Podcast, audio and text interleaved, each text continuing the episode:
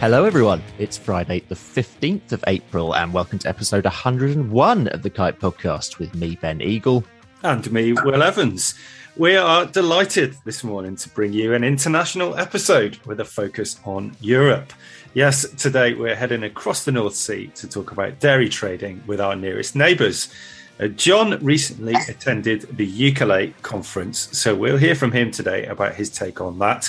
And we'll also speak to our guest today about dairy trading on a commodity basis and maybe even everyone's favourite subject, Brexit. Speaking of guests, let's introduce them. Uh, we're joined today by Marcel van der Vliet, who is Sales and Procurement Manager for the Van Drie Group, as well as President of CELCAA, the voice of European traders in agri-food commodities. We're also joined by Kite's Managing Partner, John Allen, and as always, we're joined by our podcast producer, Becky Leach, and everybody's favourite dairy market analyst, Chris Walkland. Chris, over to you for the Milk Market Report. Where are you this week? Well, I've got some marvellous news for our listener this morning, and to celebrate, I'm bringing you my report from the centre of Marcel's capital city, Amsterdam. And what a beautiful city it is, apart from all the push irons or bicycles. To you southerners, as we all know, where there's a push iron in a city, there's a knob. So there are obviously lots of knobs here. But the great news is that Marcel has kindly agreed to put on a masterclass in dairy trading exclusively for Kite Podcast listeners here in Amsterdam. How fantastic is that, our very first conference? Because Marcel knows everything. And if he doesn't know everything, he'll make you think that he does, because he's a Dutch trader. And no one else on the planet bullshits like a Dutch trader. Anyway, to news of this wonderful masterclass conference. It's four days long, yes, four whole days. And will be held after first cut silage. Day one, noon. Arrive, lunch and welcome. That'll be me doing that. It will be a journalist lunch, not a farmer one. So it'll be three hours long, including a nap. Three o'clock precisely to three oh one. How to trade dairy products effectively. That's Marcel. And then three oh two to the end of day four. Free time to do whatever you like in Amsterdam. There. A proper conference. Super value too. The only payment to us from you will be a large fat brown envelope stuffed with cash to ensure that what goes on tour stays on tour. And yes, Becky will be coming. And if you can't look her in the eye on the way back, there'll be two brown envelopes required. To the markets. Last week, I told you that I thought butter had topped out, and it had. And what a brilliant market analyst I am. Butter dropped by as much as five hundred euros to as low as six thousand eight hundred euros, say some traders. But what I, in fact, no one, not even Marcel, expected was the price to bounce. And what a terrible market analyst I am. This week, it shot back up to settle at around seven thousand two hundred euros, say some traders. That's a four to five hundred euro bounce in a week. And it was a similar story with cream. That's rallied almost back to where it was. My eyes were on stalks when I saw these uh, sorts of bounces, and that's exactly what yours will do when you come to our conference. E U futures prices have stabilised a bit this week after big drops the week before. Um, average gains have been thirty euros from May to September, which doesn't sound much, but after a hefty fall, pretty good news. Uh, New Zealand futures have dipped again, though, after an increase the previous week, largely based on currency, though that was. And E U Uh, futures have dipped a bit, as well as I think have powders, which are stable uh, to a touch down, I would say. And I think a lot of this is due to the Easter holidays and trading patterns being pretty quiet. And most of the traders have bogged off, apart from Marcel, of course, and he's sticking to his post just to talk to us. So with butter rallying a bit and powder stable, uh, we've still technically got, you know, high forties to fifty p on the farm gate board, um, dropping uh, to uh, forty, forty-seven, forty-eight, I would say, by uh, September. So um, nowhere in sight, still that sort of price for the majority of farmers. Cheese is far from being in the doldrums and is still stable or on the up, both in Europe and here. Mozzarella has climbed again in Europe to as high as five thousand four hundred euros, and it's still four point four to four point five sterling here. So that's a great price. Uh, mild is at four thousand five hundred fifty sterling and climbing towards four thousand seven hundred, say some optimistic traders. We will see, but fantastic prices on, on cheese there. But spot milk has been a loser this week. Uh, no less than four breakdowns have happened this week. These are breakdowns, Marcel, that you would never get on the con- continent ever. But we've had four plants out, and that plus rising volumes have tanked the spot price to between thirty-three and thirty-four pence. But it's not going to be down there for long, I don't think, um, certainly not after the flush. So that's it. I'm now ready and waiting to take the bookings for our fantastic conference. Uh, numbers are limited. They're limited to two and a half thousand. So the lines are open. Well, early. I look forward to seeing you there. Over to you, John, Marcel, and the team. Goodbye and happy Easter. Irrepressible. I'm sure. I'm sure you're going to be there, wait, waiting by the phone all the time, Chris. The, the calls have been piling in. Uh, Marcel, welcome to the podcast. Thank you so much for coming on. Um, can you start by introducing yourself to the listeners and, and tell them a bit about your background and, and what you do? Yes, it's a great pleasure to be on the show. My favorite podcast every Friday morning, and starting with the tune, some rock and roll in the car when I drive to the office. And uh, no, it's been a great pleasure. I've been meeting um, meeting a few of your team members over um, over the past few years. Chris, uh, back in Scotland at the U K L A event in Edinburgh, where you did your um, unbelievable um, Brexit presentation and gave us a, a strong insight into the U K dairy industry and, the, and, and dairy farming. Um, it's a pleasure to be with you. My name is Marcel. I'm living in the Netherlands. I grew up in Friesland, the heartland of Dutch dairying, in the midst of cows and calves. Um, my father and grandfather are cattle traders. So I grew up with trading um, trading cows, and, and I stood next to my grandfather at uh, at the um, at the cattle market uh, in Leeuwarden. And um Today, I'm um, I'm proud to be president of CELCAA, the European Agri-Food Traders Association, in um, based in Brussels. I um, I have the pleasure to combine my interest for international relations and European integration, and trade and commerce. I'm an active dairy trader for the past thirteen years. Um, I've been traveling a lot. I've been exporting quite a lot of milk powders across the globe. Uh, for five years across Africa, um, then later on into the ingredients, um, uh, into uh, dairy ingredients for all kinds of applications, uh, confectionery, ice cream, drinking milk. So worked a lot with um, with companies across Asia, Middle East, and Africa. And now for the last five years, I work uh, for the Van Drie Group as sales and procurement manager in a small team uh, for. with uh, with whom we buy both grains, oils and fats, um, ingredients for premixes, for animal nutrition, and a lot of dairy ingredients, because we are one of the larger uh, calf milk replacer producers in uh, on, on the European continent.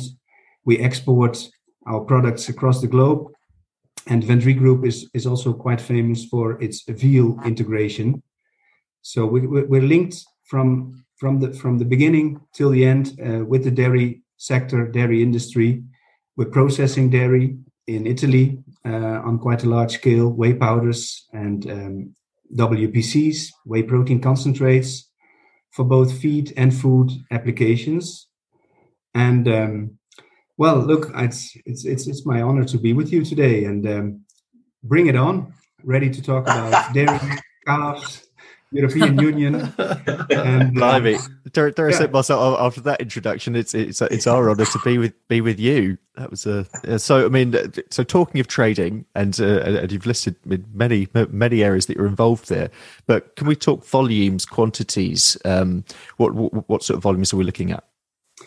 Well, I think if you look high over, U K L A is the the Dairy Traders Association, and the E U, out of the E U twenty-seven nowadays, around uh, thirteen percent of the milk is exported.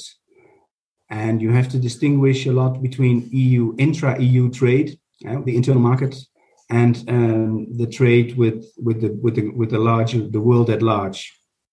So with third countries, um, out of which, of course, uh, China stands out as by far.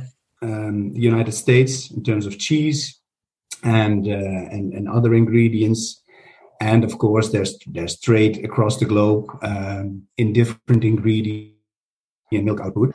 Yeah, and the whole milk powder, skim, uh, infant formula, of course, um, demineralized whey powders, uh, base powders for for all kinds of um, food food industry, and um, yeah. So so you have to always put it into perspective. Are we talking intra-E U trade or uh, or global trade? Yeah. Let's talk about U K L A. Um, John, um, as we said in the intro, um, you went to the U K L A conference, um, which is where you met Marcel. Um, go, can you take us through some of your take-home messages, your, your sort of experience of it? Yeah, welcome, Marcel. It's great to have somebody with all, all your experience on this show. And uh, I just checked out before we do talk about, I've got three points I want to make and I want to quiz Marcel on. Uh, the factoid I mentioned, uh, Will. About, oh, oh, there's the yeah, yeah, yeah, yeah, factoid jingle. So, so, sorry, sorry. a, a number of people did pick me up and said, was I right about sixty-three thousand dairy farmers quitting the E U dairy industry uh, last year? And the answer is yes, it was. It, there's a, a, a, and so I checked that up. Uh, over a million dairy farmers in the E U. There's obviously a lot of small ones. Uh, but that was that was one factoid. So just for the listener, that that, that I know that shocked a lot of people. Uh, that that number. The, um, the the key thing I want to pick up with, and I'm interested what your views were, Marcel, from the workshop, is that we did a bit of a, a scenario planning exercise, and uh, the trade it, there was dairy traders and uh, dairy players from across the supply chain at the session. And uh, the scenarios were pretty gloomy. It was either the dairy industry in the E U contracts by ten percent in uh, the next ten years, or it contracts by twenty percent. And we either have a recession or we have a normal world. And that was the sort of scenario planning, which actually really made for a little bit of a gloomy session with the E U bunch, because they sort of all sat round, started thinking, oh, shucks, what does that mean? Uh, we're in that industry, and and it made me think, asking you, Marcel, yeah, with all your abilities and the Dutch abilities to get on in this world, how long will the, some of the Dutch stay around in Europe with, with that sort of scenario? And will they actually be able to go to the U S? Because the only cheery person in the room who kept on saying how wonderful it all was and how he'd be willing to make dairy products in the States was the guy from the States. So so that was the issue. It was contraction in the E U, expansion in the U S. And uh, and I just wonder, Marcel, you know, what are E U policymakers doing? They're at risk of making a massive mistake in terms of um, their food industry. And, you know, it's equivalent to what the Germans did when they quit nuclear it, with their decarbonisation. And look where it's ended up now with, with all the issues in Germany over the gas dependence on Russia. I mean, how do you see it? How did you see it? Yeah, yeah, indeed, I agree with you. We um, we sat on that panel and um, we were challenged to to come with um, with ideas for the future. Um, yeah, I found it also rather gloomy. The last few sessions have been a bit gloomy. Um, being in around in Brussels now um, in this in this voluntary role as president of CELCAA, I, it's uh, it's quite a challenge to stay upbeat. Um, but at the same time, funnily enough, I saw the European agri-food trade balance growing. Uh, so despite yeah. despite COVID, despite everything, the total agri-food trade is in very positive territory. We've we've had the largest export uh, out of the E U of agri-food products and commodities um, in twenty twenty-one, and also the largest import. So the trade as such, agri-food trade, is is in a in in it's, the demand for our products is massive, and we as European consumers uh, also have a huge appetite for food from across the world, uh, input ingredients, commodities, and final products. So I agree. The, the session was a lot focused on the production side of things, and there's this contraction scenario, and we were we were hammered by the new normal. We're, we've entered a new normal. Yeah, look, I've heard that already for a few years now. Um, COVID was also supposed to bring us into a new normal, and look, we were there, uh, John, having uh, having good fun. Had a had a glass at night, and, and there were no masks. Uh, And there was no no no sanitary pass control, nothing. And and the week after, I went to Poland, and they completely dropped it. And it was booming and busy. And I met the traders and and uh, in in Warsaw last week, and very upbeat, um, you know. And and you know, okay, traders, of course, they don't care what the absolute prices are, as long as there's volume. And that is, I share with you the worry: is there going to be enough volume to trade with, eh, to to work to work with? Uh, for, uh. for eh, that that is a, that is a thing. But in answer to your question, what will the Dutch traders do? Well, we we try to do what we've always tried to do, um, is to to broaden the horizon. Uh, you know, quite a few very large Dutch trading firms have multiple Um, branches across the globe, so they move yeah. to the milk pools. They are there where the action is, either through agents, through others with whom they cooperate, and then they try to bring together these these milk flows. And it's it's amazing to see. I, I'm seeing this literally week. We have huge shortages, and now since a few weeks, as as Chris was referring, skim milk powders started to relax a little bit in terms of pricing. And what is the reason behind it? Trade. We have opportunities to source now from third countries, uh, which, which have E U-approved dairies. And those products can be brought into the E U under conditions, under um, what is called, um, um, help me, the word, if you if you bring in third country origin, inward processing, that's it. Yeah. So under those rules and regulations, you can you can arbitrate and, and, and use the differentials to try and at least secure product, find a better price, and and then serve customers across the globe again, who who are of course who are in a world market reality. So those that's the role of trade. And um, but I, I agree, if you if you stay behind, if you if you sit on your hands and and and you see your volumes drop, then um, then it's going to be gloomy. But you have to you have to go out there again. You know what? Listening to you, I, this is why you'd never bet, like Chris said, against the Dutchman, would you? And this is why the Brits love the Dutch, because you are wheeler dealers exemplar, and you are fantastic at always finding opportunities. that, that, that's why we are brothers in arms. I mean, I tell you what, you uh, absolutely. Uh, Fantastic in terms of so talk about having somebody come on to the show and then you're talking like this. Uh, then you can see why why you'll be survivors and winners. I mean, the the, the thing I, you did take, and I took longer term, is that there's going to be a val- what you said about there's going to be a valorization, and that all that means is that there might be less made in Europe, uh, but actually what they do make in Europe will be more expensive. So that is probably better for the farmers who do stay behind. They're going to get higher prices. But the thing I took, and I'd, I'd, I'd be interested in your view, Marcel, is that the, the processors are going to end up in a bun fight. I mean, if we think we've got a bun fight over processors, over farmers in the U K now, it's going to be nothing. It's going to be a massive bun fight in Europe in the next few years because they'll all be fighting over supply. So uh, how do you, you know, what, what's going to happen on that front, Marcel? Because you, you can see that, and you know, so not all the processors in Europe are going to survive this, are they? There's going to be some consolidation, isn't there? I think so too. Yes, yes. We've seen a few examples already very recently in Germany, where um, where a southern German dairy has um, has sold uh, its its um, fresh produce activities to to the Lactalis Group, for example, uh, um, who was consolidating um, across Europe actually, and um, being pl- implanted in many countries. Um, That's true. I agree. There's the fight. That's what we discussed as well in Brussels, uh, the fight for milk. Um, you see it here in Holland as well. So all the big dairies have opened the doors again. And I can tell you, it was not too long ago when they put a few farmers at the door.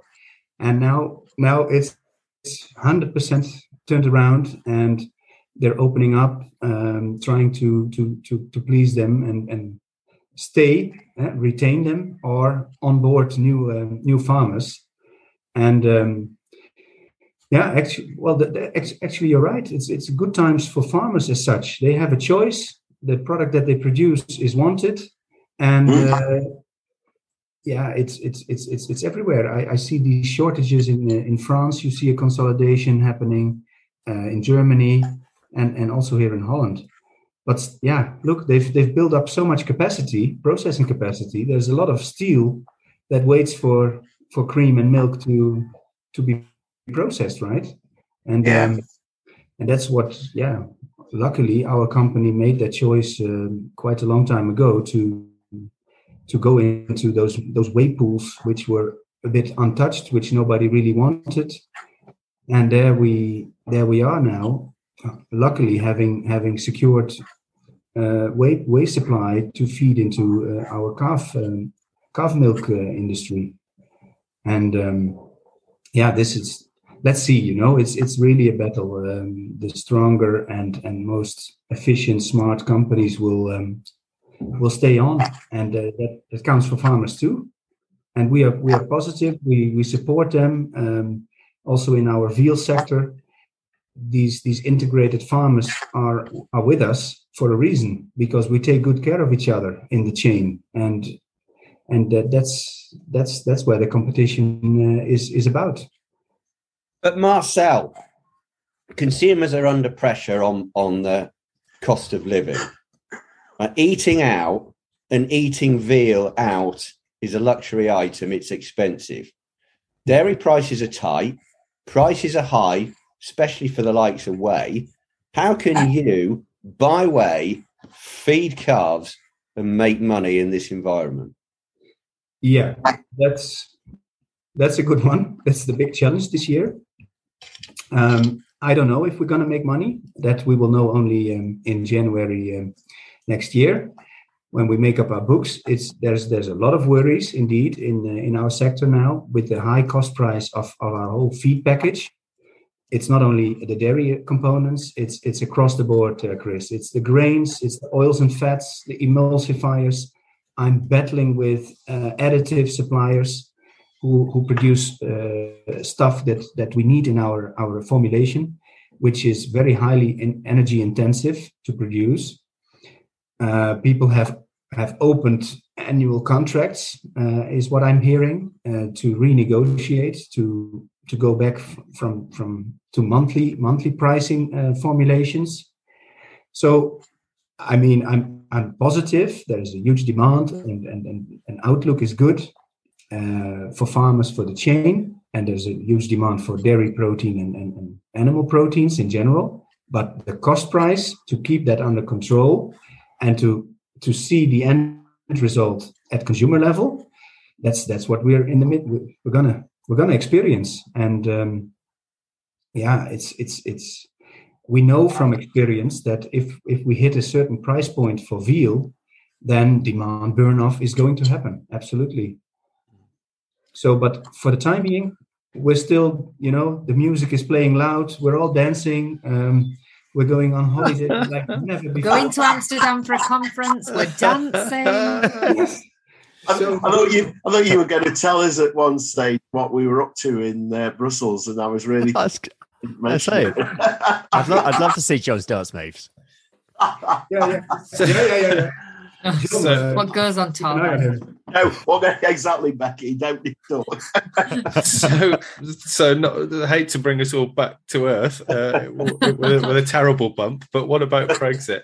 Um, as someone um, living and working in Europe, Marcel, but trading across borders, what yeah. are the considerations that you now need to think about um, now that the U K has left the E U? Well, it it it it, it is it is um, yeah. It's pretty. Um, it was pretty uh, bad news, of course, when it when we were all confronted with it, and then we were unknown. We we, we entered unknown territory, and um, it's been a huge political show, which we've all been experiencing. Uh, for for us traders, operators, um, it uh, it has costed a lot of energy. Luckily, with politicians um, in the dialogue, we managed to buy some time. Uh, things were postponed in time. And practical solutions were found. Eh? Traders also are there to find solutions when things get get troublesome. Um, it's mainly now down to paperwork, logistics, uh, bottlenecks, and that indeed has led to frictions, eh? trade frictions. And we we don't like that, of course. We always plead as CELCAA for the policymakers to help us to to minimize trade frictions. And but the fact is, if you leave a customs union or uh, in this case, an economic uh, economic uh, internal market, um, which is so integrated, which is so much about just-in-time, about optimizing flows between dairies. Yeah, we, we have to realize it, it, it has changed a lot. Mm. And it, it it I saw it personally. I did quite a lot of business with U K-based uh, dairy, dairies and traders as well. Uh, the liquid trade in cream and concentrate, and the products that you have in... Um, on the one hand in excess and in the other hand which you, you're in need of, um, that, that has been complicated. Uh, now now again I see queues at uh, at the bottleneck in Dover, right? Uh, I don't know if they leave, um, if they give priority to to fresh um, fresh products, if, if there is like a green lane concept. We've I, I'm I haven't not. I haven't heard that. I've just heard I've heard that there's real problems actually finding the drivers to go to Correct. the port in the first place, let alone what happens at the port, especially at this time of year. You just can't get the drivers. They can pick and choose the jobs that they want, and they're not going to want to go to Dover and sit in queues for hours, are they? No, exactly. That's That's been uh, main, a big thing as well, the drivers finding the lorries, and then there was the cost price um, up. Uh, the pressure upwards is... We've seen that already for, for a while in the making. And that has led to, uh, indeed, a reduction of, of trade. Uh, for example, um, there is quite a few spray dryers in Belgium, in Holland, in Germany, that pick up, uh, typically pick up over peak uh, skim milk conch from the U K. And that is then helping to to feed in into our system. And yeah, those those volumes have dropped. Or the, when trucks got stuck, Uh, product uh, landed over here uh, where the quality was was compromised, and so there, those things, you know, that that that was frustrating. Um, at the same time, the bigger companies have had, you know, big preparatory groups. Uh, they, they they they made it work in the end for them. Um, yeah, and I, I also heard that, that the U K. Uh, traders and processors have uh, they, they they they you also do what you're good at. You also went out to open new markets, to find new outlets. Yeah, and I think the industry is uh, is dealing with it. We're, we're not going to sit sit and wait uh, for for trouble to to to start. You know, we we are all uh, active people in in the industry. So um, so it found its. For me personally, it, it was a was a pity because we, we had very good and strong uh, regular business, which has decreased, uh, unfortunately. That's what you've seen at U K L A's numbers as well. Huh? E U, E U, U K trade has uh, in the dairy field has dropped. Yeah, it's interesting though, isn't it, um, Marcel? That what you've just been referring to, and I think we've seen it, and it's been there. And Chris might want to comment. I think. You know, all have been exporting uh, milk concentrate to the continent. And um, as you said, because there is demand from the continent for for drying, and um, and uh, actually, you know, with other exports developing as well. I mean, we we once this flush is over, there's going to be some serious, I think, fights going on, because uh, Chris might want to comment for U K dairy farmers, because there's a battle developing at present within the U K um, with, you know, processors and retailers, really, retailers not wanting to accept the increases that are coming down the line. And, um, and actually, you know, processors increasingly saying, well, you know, I'm sorry, that's going to have to be. And uh, we can see that uh, developing, can't we, Chris? Um, yeah, absolutely. Um, yeah. Our our retailers and some of our buyers are just being blind, ignorant and stupid. I don't know whether you have blind, ignorant and stupid um, retailers and buyers in, in the Netherlands. They do. Full of compliments on a... can't see the wood from the trees. And I can see a condensing plant going up in in, in uh, the south of England somewhere, condensing the milk and taking it to factories in the Netherlands and, and Belgium that you've just talked about. And retailers just will not listen. No, no, no, no, it's coming. Yeah. Well, one one positive thing I I, I heard that um, one of the larger discount uh, retailers in uh, in Germany has made a move now and announced price increases. And uh, well, that's at least one sheep uh, across the dam, right? As we always say. Maybe then the others will follow. And uh, yeah, that's a good expression. Well, that, that, that happened here this last couple of weeks. Um, one of the uh, discounters here, Aldi, increased its four pint liquid milk price from one pound fifteen to one pound twenty-five. A lot of our other retailers moved, and then a premium retailer dropped its price from one twenty-five down to one fifteen, trying to gain the moral "we're cheaper than you" high ground. It's just crazy. Yeah. Anyway. You well, shouldn't have given you that open then. Well, yeah. uh, while we've got you on, uh, Marcel, it is the perfect opportunity to, to talk about CELCAA, um, of which you are president. Um, CELCAA style, there's the voice of European traders in, in agri-food commodities. Um, I wonder if, that, first of all, you can just, just tell us a bit about CELCAA. Yeah, yeah, thanks. Um, CELCAA is representing Um, some thirty-five thousand E U um, and also outside the E U, also U K, um, are affiliated members um, to the European institutions. So we represent the interests of food and agri-trading companies from different sectors. So it's an umbrella association.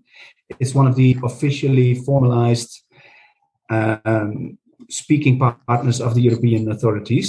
Uh, this has all been organized back then in the fifties, sixties. So we go we go back quite a long time in um, when the European uh, integration started. We speak a lot with our chain partners, being the farmers, uh, Copa-Cogeca, which represents the European farmers and farmer cooperatives at the beginning of the chain. Then there's the traders in the middle, and the food and drink industry. Uh, Food Drink Europe is is our uh, chain partner as as.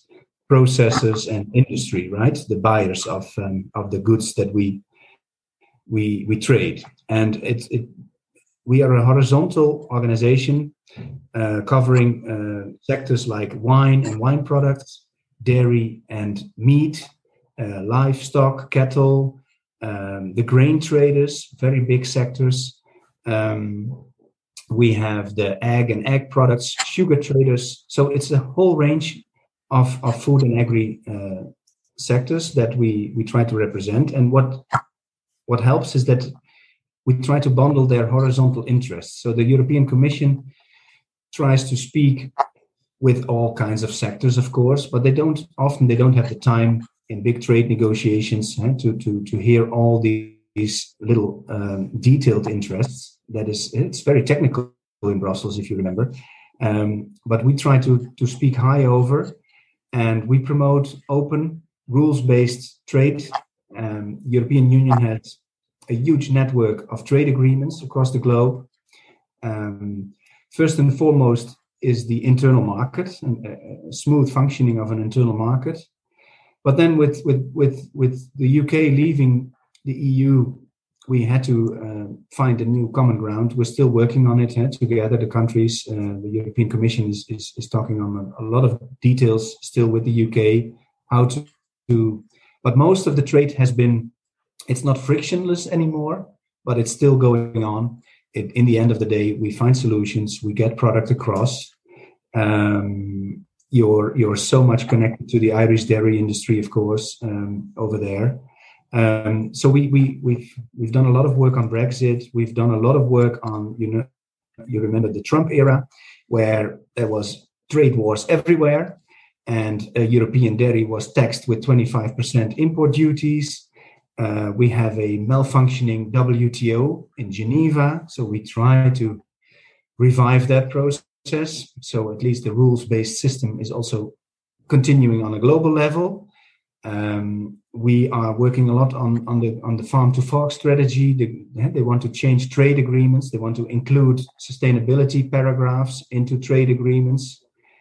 And look, the U K, although you're out of the E U, you still see a lot of similarities, huh, in terms of policy, and the same topics are um, politically um, very active uh, on both sides of the of the channel still.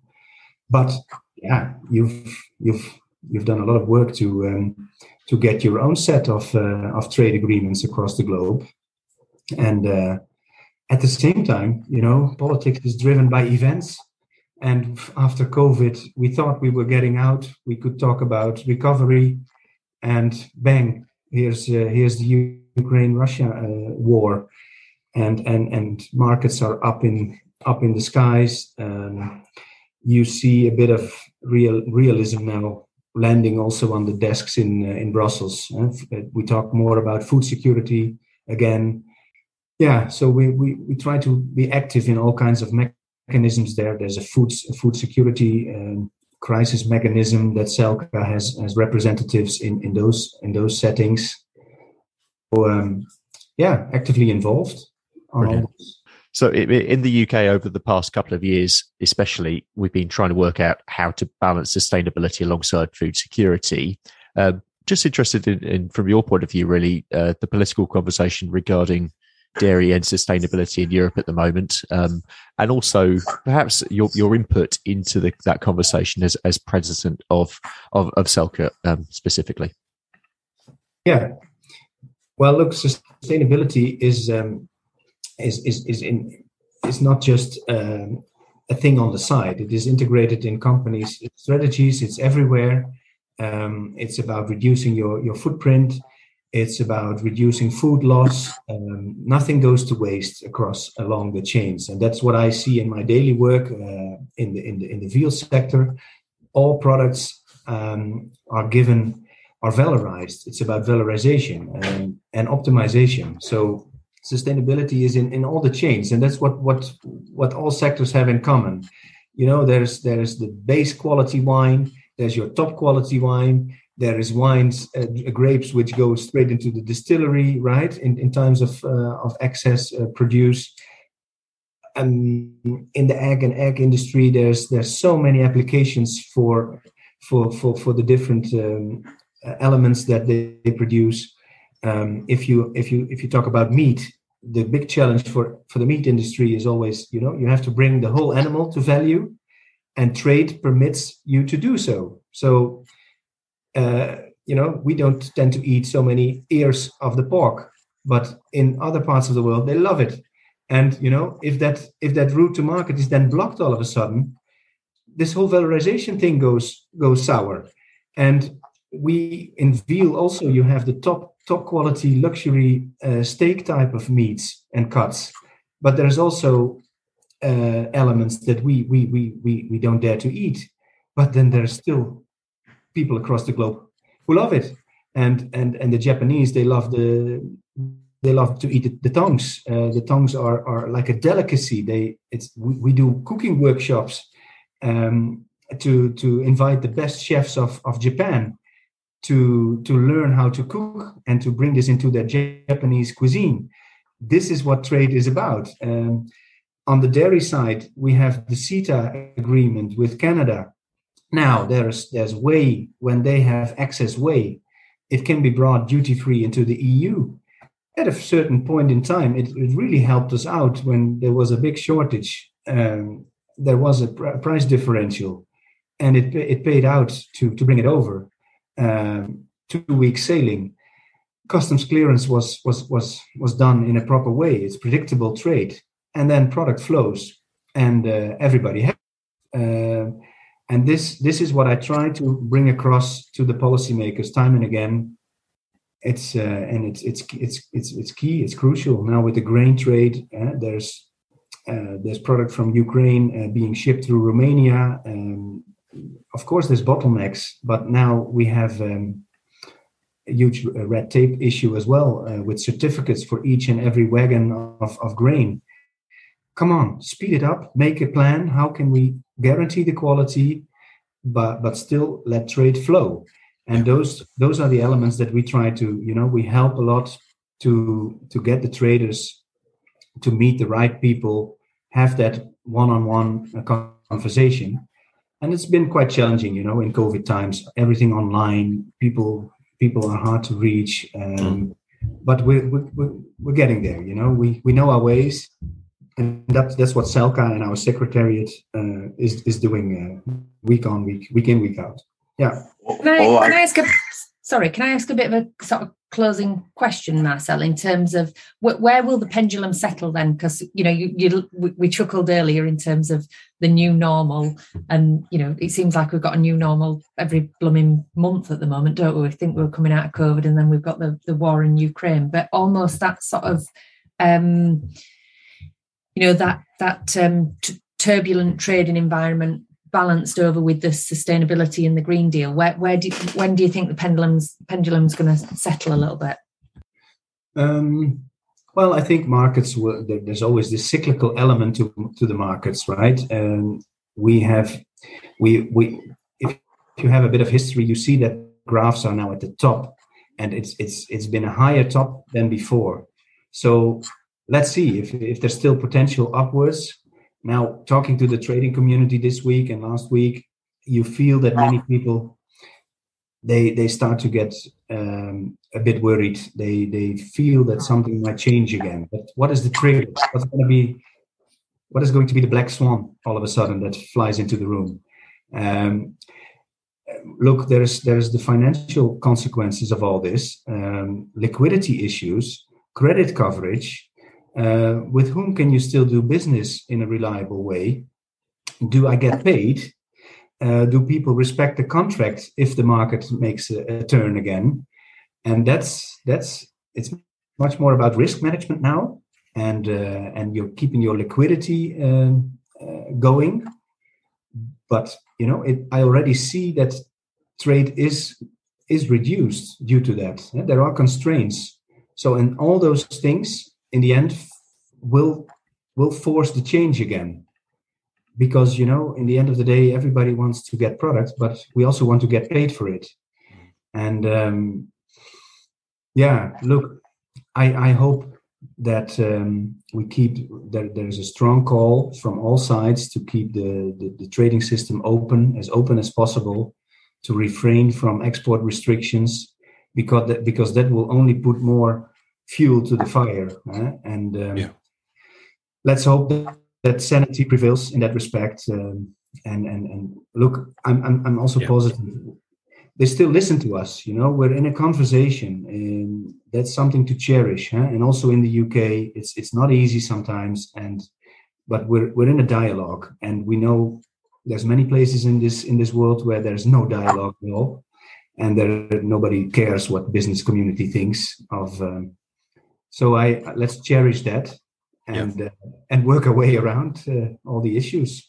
Sure, I, I, I think it will. It, and it illustrates why I'm really pleased we've got a Dutchman in charge of uh, the president of CELCAA, because uh, you've got the Dutch ethos of actually wanting trade and uh, and free trade at that as well. So that's where we're united, and that's a great great points you've been making. Mm. So. Thank you. Continue, and uh, thank goodness we've got brothers like you. That's all I can. Oh, thank you. For sure. Well, we love we love conversation and dialogue on the Kite Podcast. That's all we have time for today. But a very big thank you to our guests, Marcel van der Vliet, John Allen, Becky Leach, and Chris Walkland. Yes, what a great conversation. Thank you very much, thank yeah. you very much for listening. Uh, we'll see you next week. But for now, it's goodbye from all of us here.